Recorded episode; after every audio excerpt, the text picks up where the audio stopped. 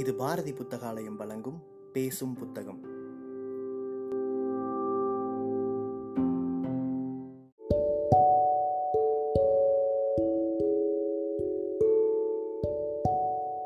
Book day இணையதளத்தின் மூலமாக முன்னெடுக்கப்படும் வாசகர்களுக்கான வாசிப்பு போட்டியில் தேர்வான சிறுகதையை கேட்க இருக்கிறீர்கள்.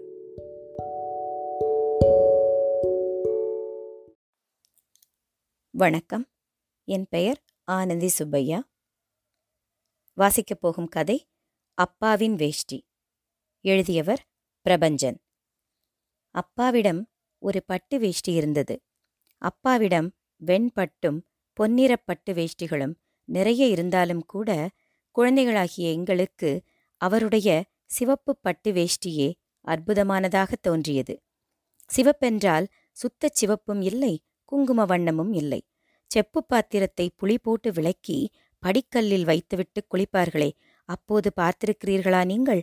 உதய காலத்து சூரிய ரேகைகள் பட்டு தகதகக்குமே அந்த செப்பு பாத்திரம் அது மாதிரியான வேஷ்டி அது.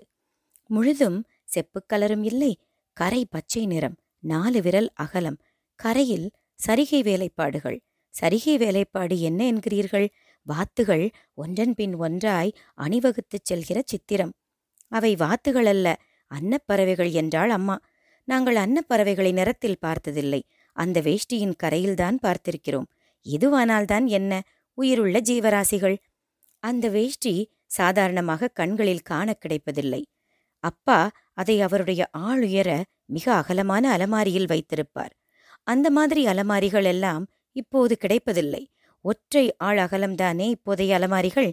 அதுவோ மூன்று அலமாரிகளை பக்கம் பக்கமாக நிறுத்தி வைத்தது போல் இருக்கும். அப்பா அலமாரியிலிருந்து அதை எடுக்கப் போகும் நேரம் எங்களுக்குத் தெரியும். எனக்கும் என் தங்கை ராஜேஸ்வரிக்கும். பண்டிகை மற்றும் தாத்தாவுக்கு திவசம் முதலான நாட்களில்தான் அது வெளிவரும். அந்த நாட்கள்தான் எங்களுக்கு முந்தியே சொல்லப்பட்டிருக்குமே. அப்பா குளித்துவிட்டு வந்து அந்த வேஷ்டியைத்தான் எடுத்து உடுத்துவார். அப்பா எப்போது குளித்துவிட்டு வருவார் என்று தவம் கிடப்போம். அலமாரிக்கு முன்னால். அப்பாவுக்கு குளிக்க ஒரு மணி நேரம் அவசியப்படும். அநியாயத்துக்கு ஏன் அவர் தாமதம் பண்ணுகிறார் என்று இருக்கும். அது குழந்தை பருவம். கேள்விகளால் மட்டுமே ஆன பருவம். இப்போது தெரிகிறது குளிப்பது அழுக்கு போகவா? அழுக்கு போக குளித்தது யார்? குளிப்பது ஒரு சுகம். உச்சந்தலையில் விழுந்த குளிர்ச்சி வழிந்து வழிந்து பாதத்துக்கு வருகிற இன்பத்துக்குத்தானே குளிப்பது? குளித்த பின் ஏற்படுகிற புத்துணர்ச்சிக்குத்தானே குளிப்பது? அப்பா ஒரு மணி நேரம் எடுத்துக்கொண்டது நியாயமென்றே தோன்றுகிறது. சரி குளித்ததும் சட்டு புட்டென்று வந்து வேஷ்டியை எடுப்பார் என்று நினைக்கிறீர்கள் அதுதான் இல்லை. குளித்தும் கோமணத்தோடு வாசலுக்கு வந்து நின்று விடுவார். ஈரத்தை பாதி தானும் மீதி சூரியனும் துடைக்க வேணும். நாங்கள் அப்பாவையே பார்த்து கொண்டிருப்போம். நீர் முத்துக்கள் அவர் முதுகில் கோடு கழித்துக் கொண்டு இறங்குவதை பார்க்க வியப்பாயிருக்கும். அவர் முதுகே ஒரு பெரிய தாமரை இலையாகவும் நீர்த்துளிகள் முத்துக்களாகவும் தோணும். நிதானமாகவும் அங்குலம் அங்குலமாகவும் துடைத்து ஈரம் போக்குவார். அப்பாவின் உடம்பு சிவந்து போய்விடும். ஏற்கனவே அவர் சிவப்பு குளித்த பின் உடம்பு பழுத்து விட்டது மாதிரி இருக்கும். மணியாகுது சீக்கிரம் வந்து படைச்சா என்ன? என்பாள் அம்மா. இதை கோபமாகவும் குற்றச்சாட்டாகவும் சொல்வாள் என்றா நினைக்கிறீர்கள்? இல்லை. இன்னும் கொஞ்ச நேரம்தான் ஆகட்டுமே என்று அப்பாவை தட்டிக் கொடுப்பது போல் இருக்கும். கூரை இரவானத்தில் ஒரு கையை வைத்து குனிந்து வாசலில் நிற்கும் அப்பாவை பார்த்து சிரித்துக்கொண்டு அம்மா இதைச் சொல்கையில் எங்களுக்கு கோபம் கோபமாய் வரும். அப்பாடா ஆச்சு. ஒரு வழியாக குளித்து முடித்து துவட்டிய துண்டை இடையில் கட்டிக்கொண்டு கோமணத்தை உருவி பிழிந்து பத்து தடவை ஈர தூசி பறக்க உதறி உதறி வாசலில் கட்டியிருக்கும் கொடியில் காயப்போடுவார் அது காற்றில் பறந்து விடாமல் இருக்க முனைகள் இரண்டையும் பிடித்து முடிச்சு போடுவார். அப்புறம் தலைமுடியை தலையை கவிழ்த்து தட்டி தட்டி ஈரம் போக்குவார். தெறிக்கும் நீர் தூசுகள் சின்னஞ்சிறு கொசுக்கூட்டம் மாதிரி இருக்கும். அப்புறம் கூடத்துக்கு வருவார் அப்பா.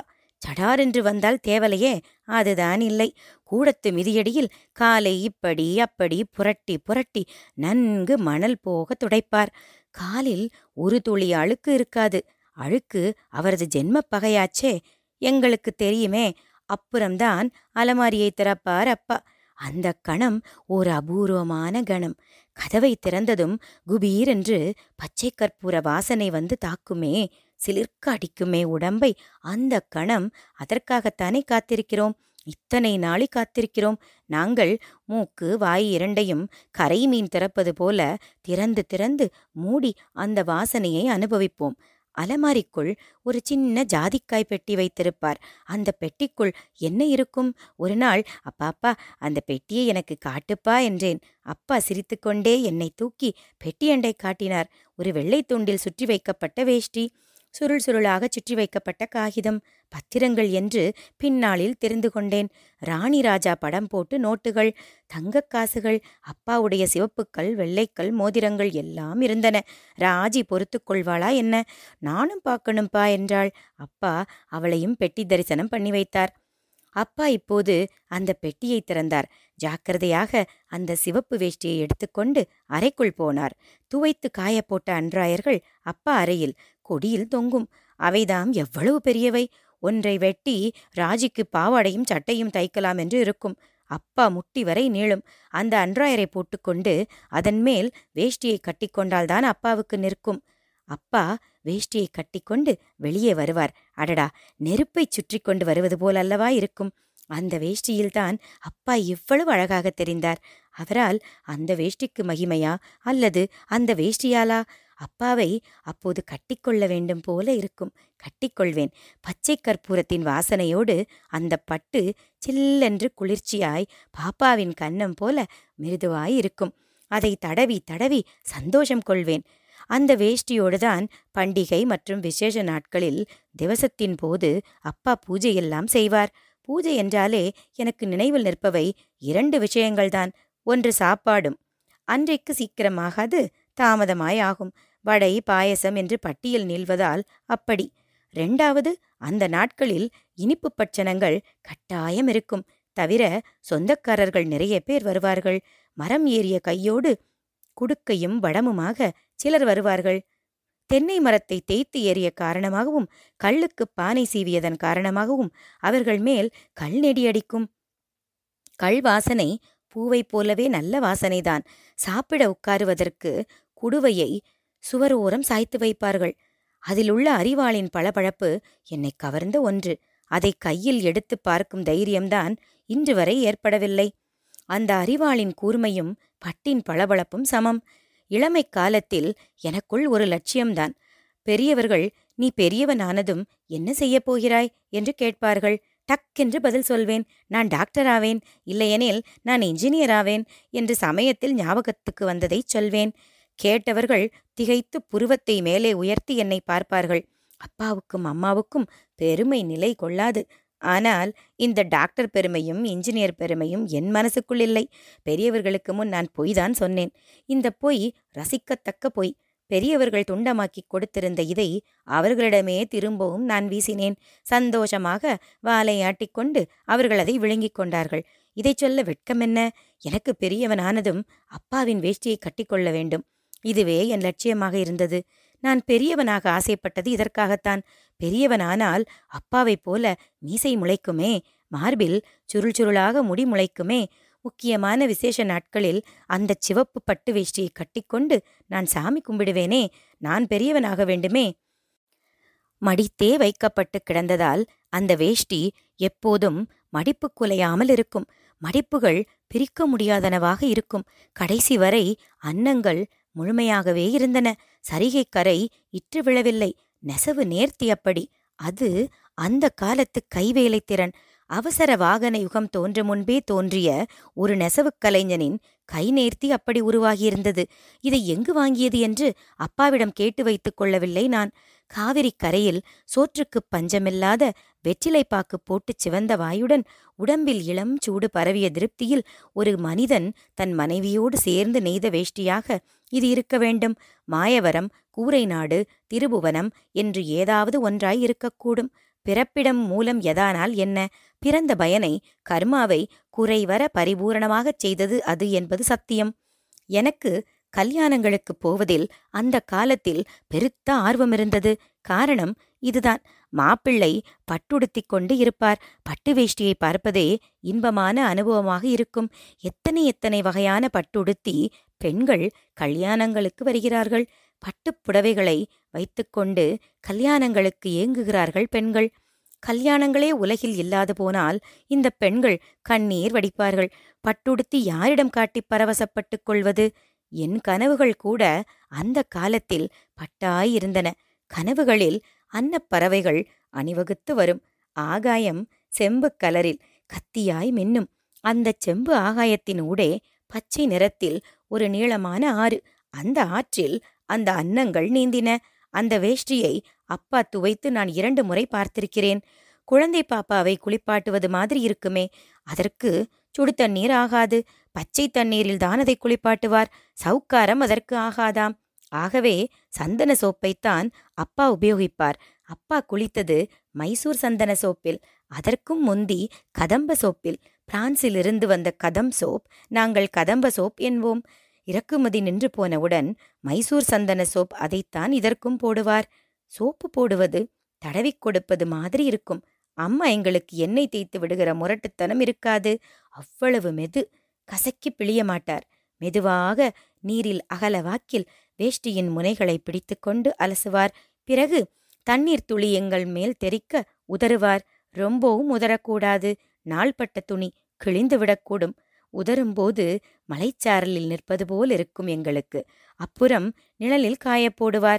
வெயில் பட்டால் நிறம் வெளுக்கக்கூடும். காய்ந்ததும் அப்பாவுக்குச் சொல்ல வேண்டியது எங்கள் பொறுப்பு. நாங்கள் மாற்றி மாற்றி அஞ்சு நிமிஷத்துக்கு ஒரு முறை துணியை தொட்டு பார்த்து கொண்டே இருப்போம். காய்ந்து விட்டதா என்று பார்ப்பதற்காகத்தான். எங்களுக்கு இது ஒரு சாக்கு. அந்த சாக்கில் வேஷ்டியை தொட்டு பார்த்து கொண்டே இருக்கலாமே.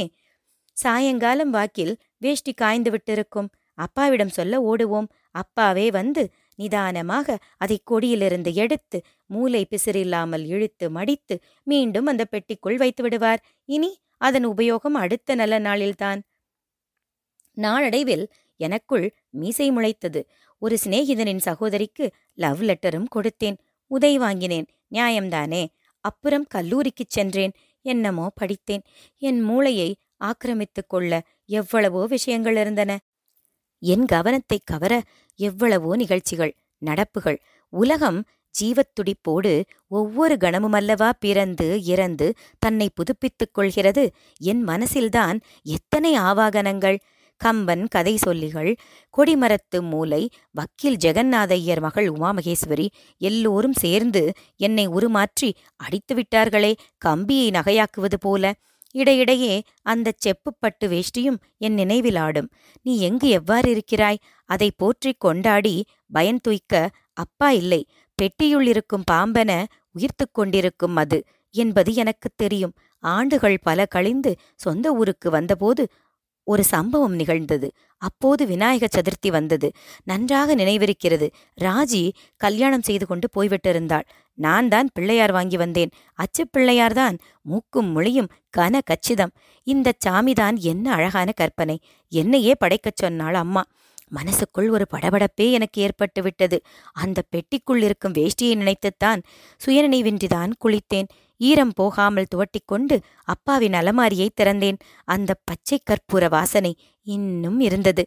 வாசனை போகாது போலும் அனுபவித்தேன். உடன் ராஜி இல்லையே என்று வருத்தமாயிருந்தது. ஜாக்கிரதையாக பெட்டியையும் திறந்தேன். அப்பாவின் மோதிரங்களைத் தவிர மற்றவை அனைத்தும் அங்கிருந்தன. மோதிரங்கள் என் கல்லூரி கட்டணமாகவும் சாப்பாட்டுச் செலவாகவும் ஏற்கனவே மாற்றமடைந்திருந்தன.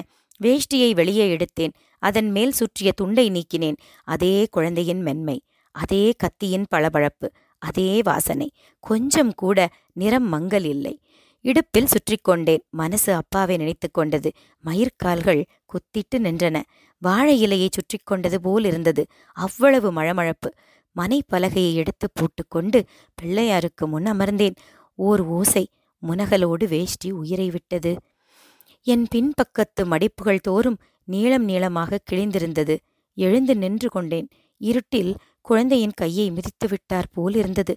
அடுப்பங்கரையிலிருந்து அம்மா கொழுக்கட்டை பாத்திரத்தோடு வந்தாள். என்னடா கிழிஞ்சு போச்சா? போவட்டும். அப்பா காலத்து வேஷ்டி. உனக்கு எப்படி உழைக்கும்? போய் உன் வேஷ்டியை கட்டிக்கிட்டு வந்து காரியத்தை பாரு என்றாள் அம்மா. நான் என் டெரிகாட்டன் வேஷ்டியை எடுத்து கட்டிக்கொண்டு பிள்ளையாருக்கு முன் உட்கார்ந்தேன். டெரிகாட்டன் வேஷ்டிதான் எனக்குச் சரி என்று பட்டது.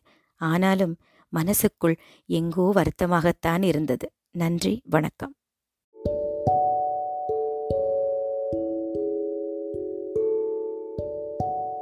சிறுகதையை கேட்ட வாசகர்கள் தங்களுடைய கருத்துக்களை மறக்காமல் அனுப்பி வைங்க. புக் டே இணையதளம் மூலமாகவோ அல்லது நாங்கள் கொடுத்துருக்கிற வாட்ஸ்அப் எண் மூலமாகவோ அல்லது எங்களுடைய சமூக வலைத்தள பக்கங்களின் மூலமாகவோ உங்கள் கருத்துக்களை மறக்காமல் தெரிவிங்க. கருத்துக்களின் அடிப்படையில் தேர்வாகும் சிறந்த வாசிப்புக்கு பரிசளிக்கப்படும்.